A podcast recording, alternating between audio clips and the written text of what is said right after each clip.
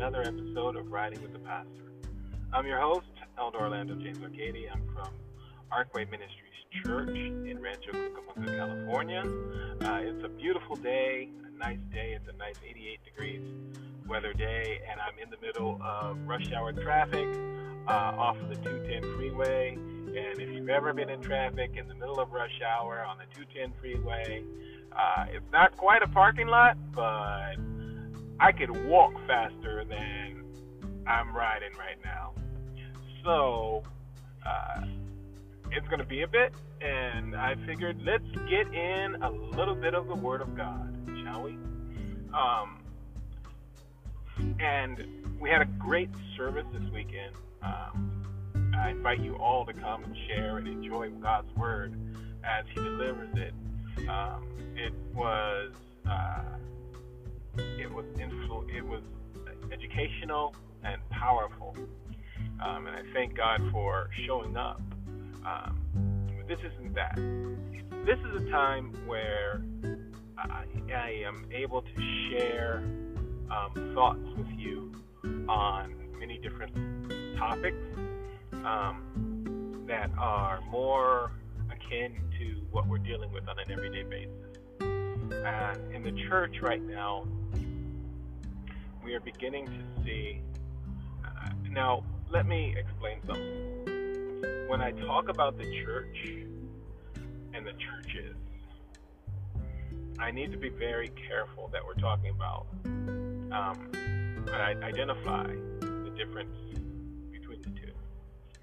Um, when I talk about the church, I'm talking about the body of people that are um, established and created um, by the authority and power of the scriptures and God Almighty.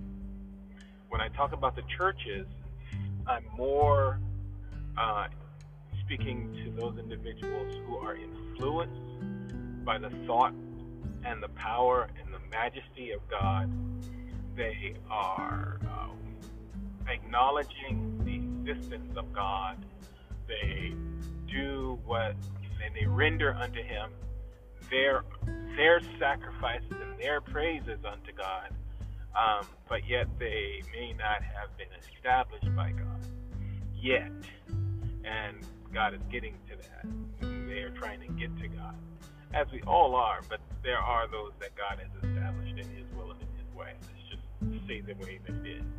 But for most Christians, it seems like um, it's almost voodoo or taboo to claim um, authority and friendship with God in a way that's um, more decisive than uh, indecisive.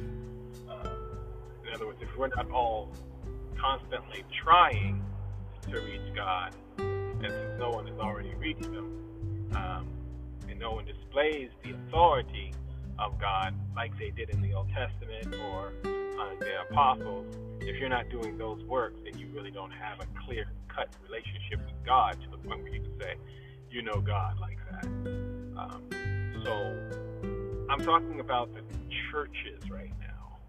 I know I initially said the church, so I had to straighten that out. So the churches are dealing with a very, very big problem. It has been bubbling up for years um, it began to peak its head up in about 2004, 2005, around the time um, when the uh, stock, when the stock market was crashed and everyone was having a hard time with their mortgages and the mortgage crisis kicked in and people were losing their homes left and right. Um, there was a lot of fear. Uh, people were going to the churches, finding refuge and solace everyone was afraid.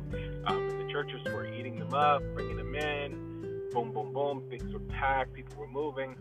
Um, and then that left a lot of people in the church and a lot of people impressed that wanted to be in the gospel. And they've been in the gospel since then. Um, a problem occurred was that they were motivated by the fears that they felt at the time, not by God. And they learned to appreciate God what he had done and what they were enabled they were enabled to incur. In other, in other words, they were able to handle the, the issues that were coming along by trusting in God. And so that led them to stay in God. And they became ministers and so on and so forth. But they never really got all of the deal. They never got the full deal. They got what they were taught, and what they were told that was all they needed. And so what's happening is a lot of those folks are having very real problems, and they don't really have what it what you really need to make it through those moments when you really need the Holy Ghost, right? You don't need the Spirit to come and wound and swoon over you. You need the Holy Ghost to bolster you up. And there's a difference between the two. So what's happening is, and another thing is, a lot of people are dealing with um, sort of situ- situations that are causing them to doubt the validity of the doctrine that is presenting to them in Christianity.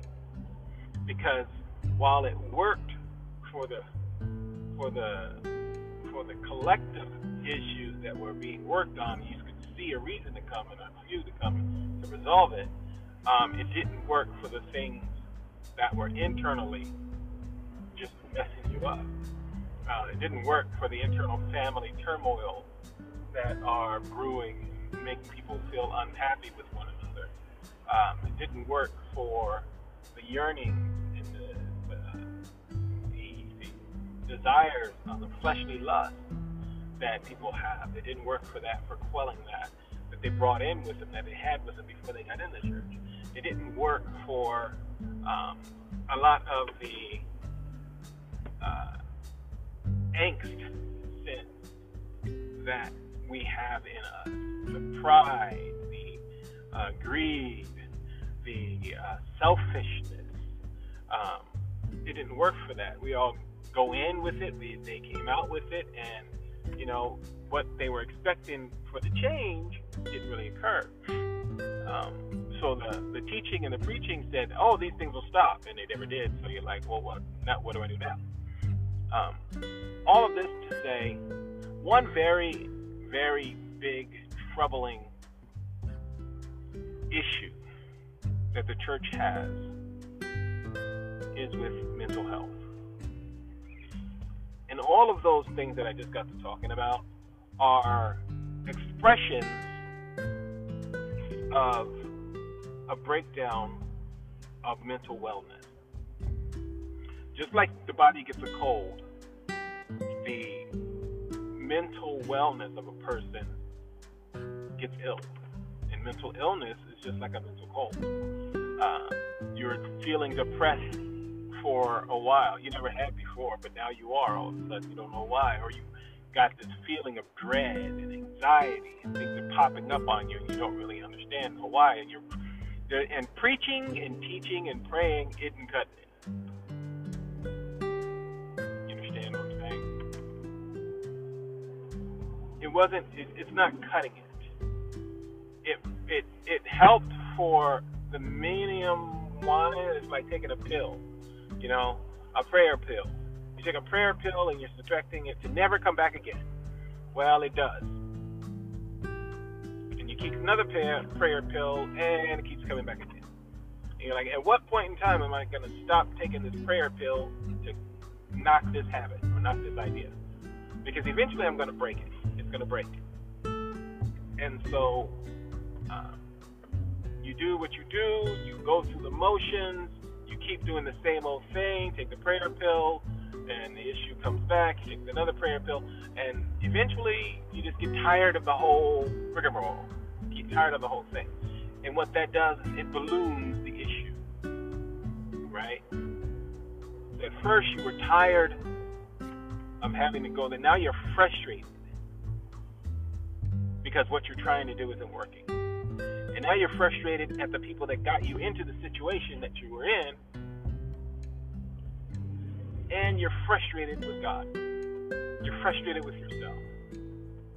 You're frustrated with everyone around you You're frustrated with the people you believe caused you to be in this situation. Your family, you become frustrated with. You don't know who to be frustrated with, so you're frustrated with everybody. And eventually, once you begin to turn that frustration on yourself again, after you realize and reconcile, recognize that it's nobody else's fault but your own, that depth of depression is hard to kick because it's so easy to beat yourself up versus beating somebody else up. Oh, it's immensely. It, it's it's it's like it's like it's like breathing. How well we can beat ourselves up. We beat ourselves up so easily. We, default to, to beating ourselves up so easily. You know, we it's just it's just a, it's just like second nature. How badly we can beat ourselves up. So we end up in a situation where we don't like ourselves. We love our children, but love and self love become compartmentalized. I can love you, but I can stand. I but I can not. I can hate me. I can hate me with you. I can hate me with anyone. You know, and you start looking for help. You start looking for um, uh, distractions. You start looking for a way to cope. And Lord help you find a drug that seems to work outside of prayer. Because prayer ain't cutting it. You need something strong. Alcohol, and when alcohol becomes just so nefariously drugged off and people start wondering whether or not what's going on with you, you have to back up off of that. You need something new. So what happens? You try to find it in the a new the arms of a new individual to just take your mind off of it for a little bit. You compound, you compound. And when that just becomes so disdaining and so, you know, not you, you to say, I can't do that, I can't fix this myself, you know. And this is where I have a hard time with evangelicals. I have a hard time. So lately, a lot of evangelical pastors have been committing suicide, having to deal with mental health. And this is where I have the biggest problem with evangelical preaching and teaching more. And that is the preaching and teaching that everyone eventually goes to heaven no matter what they did down here. You can always assume that you're going to see them in heaven. And that's the presentation that you get when you see some people dying. You know they lived the wrong life. But everyone has them going to heaven. So what that does is to everyone that's in the room at a funeral that knows the individual for the behaviors that they held begin to see that there's not that this church thing isn't what it's all cracked up to be. Because I can be a hellion and a, and a mess maker, a gossip. I can do all of these things. I can cheat on my wife. I can cheat on my girlfriends. I can cheat on anybody I want. I can do all of these things that I, my, my baser instincts wish for me to do, and they will put me in heaven. I can still go to heaven. They can still go to heaven because I've seen them do it. And they got him in heaven. They said he was a good person, so you know doing. I had a friend, uh, a friend, one of my neighbor's sons. You know, he was a good kid. He had good opportunities. He took advantage of some of them, but overall, he just didn't want to do it. He was young. He was young. You know, youth is wasted on the young. And so he ended up dying. This happens a lot. Young. Friend of mine, uh, best friend, his, daughter's daughter's ex-boyfriend, still friends with the family. Same thing. Died of drugs. Got sad, got with somebody else, died during one of those outings. Another friend died during one of those outings, drug outings, going out there doing this. It's, it's just, it's, it's a, but the churches, the evangelical churches, just prayed them into heaven because they were in a loving environment at the time of the funeral, and nobody wanted to uh, uh, cause any issues. It's easier just to assume, tell everyone, yes, God, the baby's, the boy's in heaven, the people's in heaven. You'll see them again when you get there. It doesn't matter what you've done. There's no really right or wrong. It's all we're just all a part of God's kingdom. It doesn't really matter. It doesn't really matter, why I gotta go to church? Oh, to be righteous because God said to. God told the Jews that, not you. Well, Jesus said it. Jesus was talking to Jews, not you. No, Paul said it. Paul was talking to Jews, not you. but then again, Paul was talking to Jews and Gentiles. So, yeah, I'll give it to you on that one. You go because Paul said so. If you just say that, that would be one thing. But no, that's not what we say. Gather yourself, all the more boys. You see the day approaching. He said that to Jews, not to Gentiles.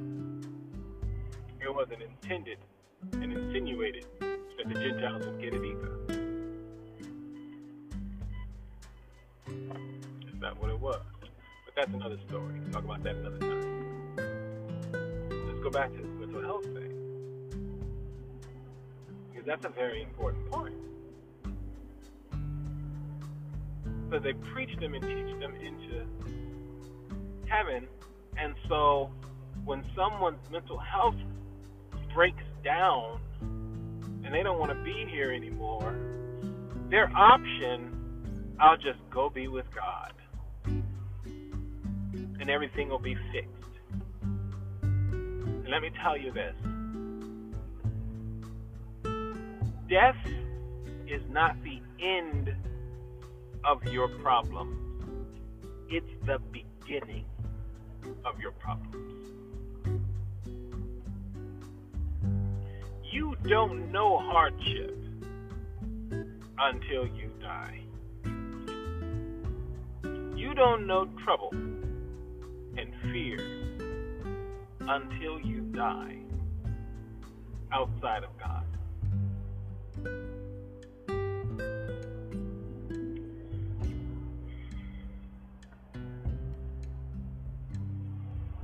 It is my hope and prayer that no one uses the gospel of God as an excuse to martyr themselves into heaven again. I don't ever want that to become an option. That should never be an option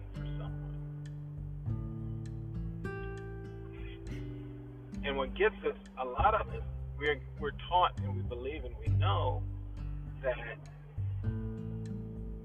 suicide is not a redeeming quality for the saints of God. When things get tough, and if you take your soul out of the hands of God to resolve put it into your own power and authority in God's name, you have committed a grave error.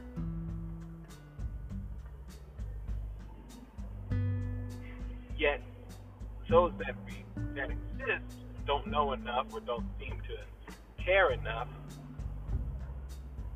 to right the ship. I know it's tough we want we don't want to be seen as those old people's rules.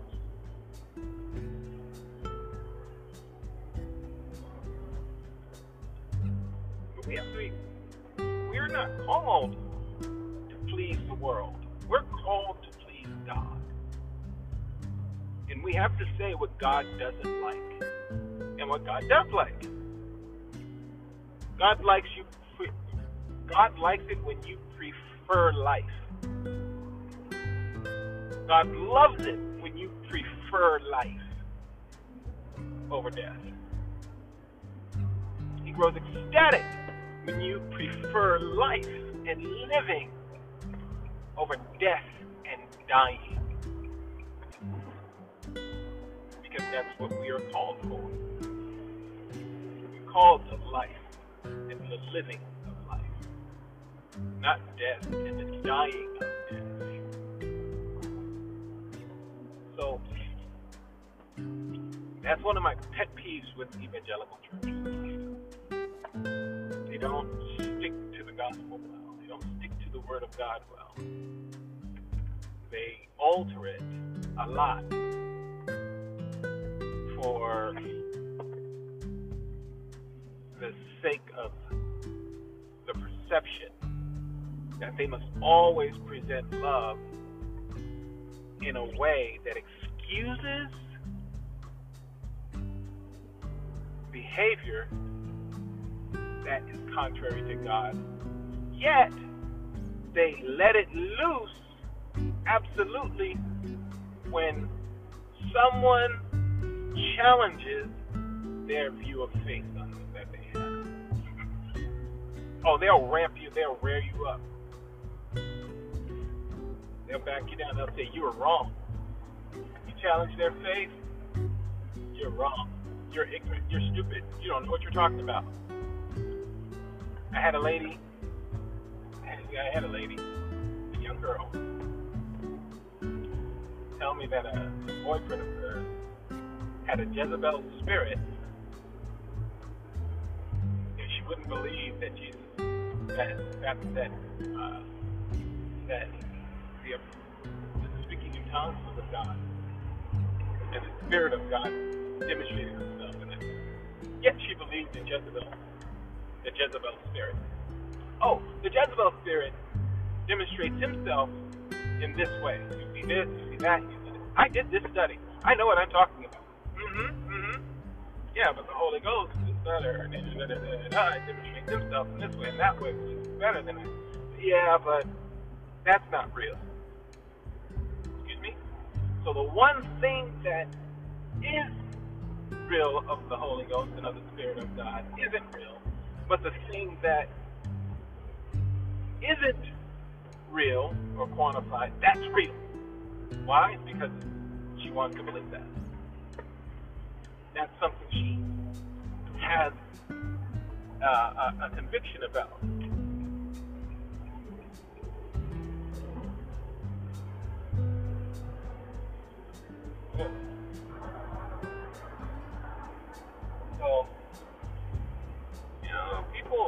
Very interested with when it comes to God, when it comes to uh, scriptures, when it comes to our understanding of God.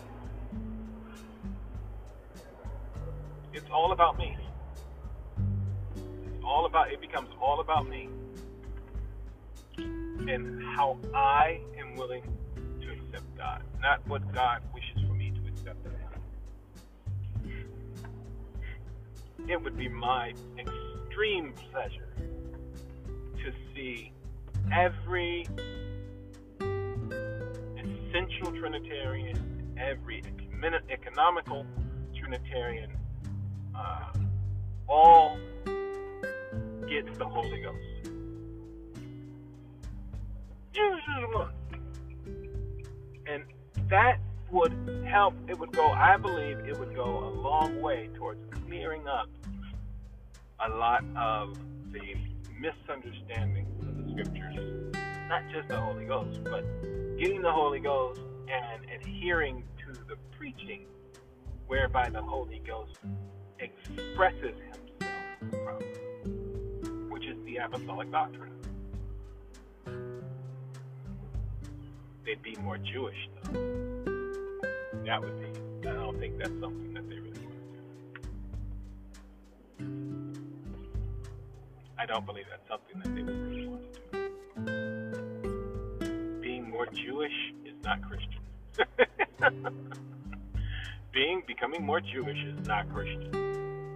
You know, it doesn't matter what Christianity came from or the source is. It is no, no, no. Christianity is its own face right now. It's what God has provided going forward. It's what God intended from the very beginning was Christianity. From the very beginning, God gave it to the ancient and the old and the inept because they couldn't understand it the way the tools that are available in Hellenism could provide it. To this day, I had people tell me, oh, you know what, you need some more hermeneutics and homiletics in your preaching. You would know how to handle different situations. You, just need to go go to classes, get some teaching, and you get some degrees on hermeneutics and homiletics, uh, and on other issues and areas of presenting the gospel, and then you would be great. Because right now you're sort of fluttering around and sort of rudimentary. And I thought I was doing pretty good, you know. Uh, get craft an argument and a discussion with the best of them, to get a lot of studies and understandings from Bart Ehrman, uh, Rabbi Manis Friedman, Rabbi Tovia Singer, uh, Rabbi Dave, uh, Dave Brown, uh, Rabbi Mike, Michael Skobac, uh, a lot of Plato, a lot of Plotinus, a lot of Creflo, a lot of um, skeptics and Gnostics. Uh, I get a lot of understandings from Jewish uh, Talmudists and how to present and understand um, the flow of the scriptures, uh, the presentation and the expression of certain passages, the definition and the interpretation, the obscurities that exist within the, the scriptures um, that are there for the very purpose of obscuring and um, uh, shading, not, not deliberately covering, but shading uh, the understandings of the scriptures um, so that they are protected uh, from the eyes of those who wish to, to, to demonize them um, and not cause an error to themselves in doing so, that they may be restored through repentance sake. Uh, there are a lot of different uh, uh, tools and, and metrics and, and, automations in the gospel or in the Bible and in the scriptures of the Old Testament that are there for the benefit of those that may use the scriptures in error. Um, and so people went through great means to make it easy for people to read and get what they needed to as long as there was a teacher to teach them. And I think that's what's really lacking in the evangelical church is there are teachers that teach with the skew and you can't do that. That's that's a different that's a that's a that's a big no-no. You shouldn't do that with the scriptures. You should never approach the scriptures with your own view and tact. You should always approach the scriptures willing to give up your view and accept God's view. That's a yoke. Uh, let me let me explain this. A yoke in the Bible is a perspective that you have on something you need. How you use that something you need, the way you see yourself using it is your yoke. It steers you, it's used to drive you, it's used to slow you, it's used to turn you either which way, it's used to guide you, it's used to move you forward and encourage you forward, it's used to slow you down or stop you that's your yoke. What you believe and your perspective on what you believe. That's your yoke.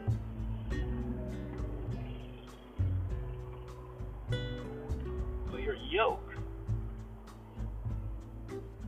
needs to be yielded to God. You are always going to have a yoke around your neck. The question is, who's going to push you in the field? And what is it going to bring about? All right, so the fields that we have already established before us in this life are tough a lot of times. But when you're driven and you have the yoke of God and you're moved by the Almighty through this field of life, you can make it and you'll bring forth a good harvest. Why do you think we have this world? Why do we think we have this life? Why do we think we wake up every morning to beautiful mountains and a beautiful sky and clouds in our head, the heat in the summer and the cool in the winter and the beauty in the fall and the wonder in the spring?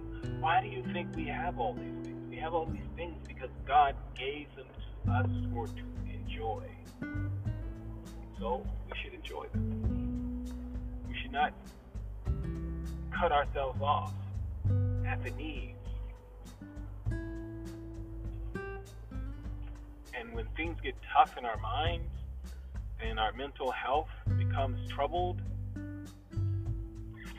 we go to the places just like a doctor to get healed. We don't hide in prayer.